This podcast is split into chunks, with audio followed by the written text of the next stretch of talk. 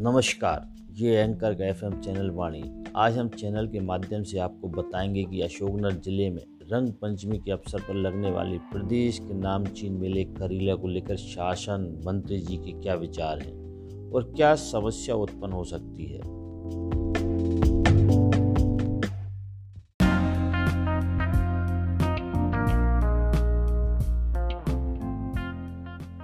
पुरानी कहावत है, जान है तो जहान है। अगर जान ही नहीं रहेगी तो आस्था, श्रद्धा, विश्वास सब काल्पनिक होगा।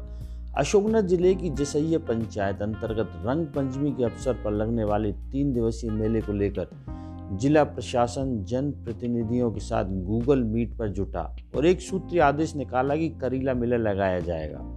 मास्क सैनिटाइजर का उपयोग कर मेले की आस्था को जीवित रखा जाएगा। लेकिन वास्तविकता यह है कि 50 से 100 हेक्टेयर क्षेत्र में लगने वाले करीला मेले में 15 से 16 लाख श्रद्धालु माता जानकी के दरबार में ढोक देते हैं। क्या इतने बड़े जन सैलाब को सोशल डिस्टेंसिंग के रूप में नियंत्रित करना संभव हो सकेगा? संभव नहीं है। वहीं सिंचाई मंत्री ब्रिजेंद्र सिंह यादव अवैध शराब की बिक्री पर रोक लगाने की मांग कर रहे हैं।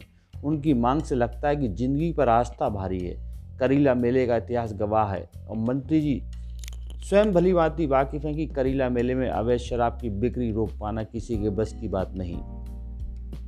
मंत्री जी को अपने क्षेत्र के लोगों की ज़िंदगी की चिंता होना चाहिए थी, ना कि शराब बिक्री की।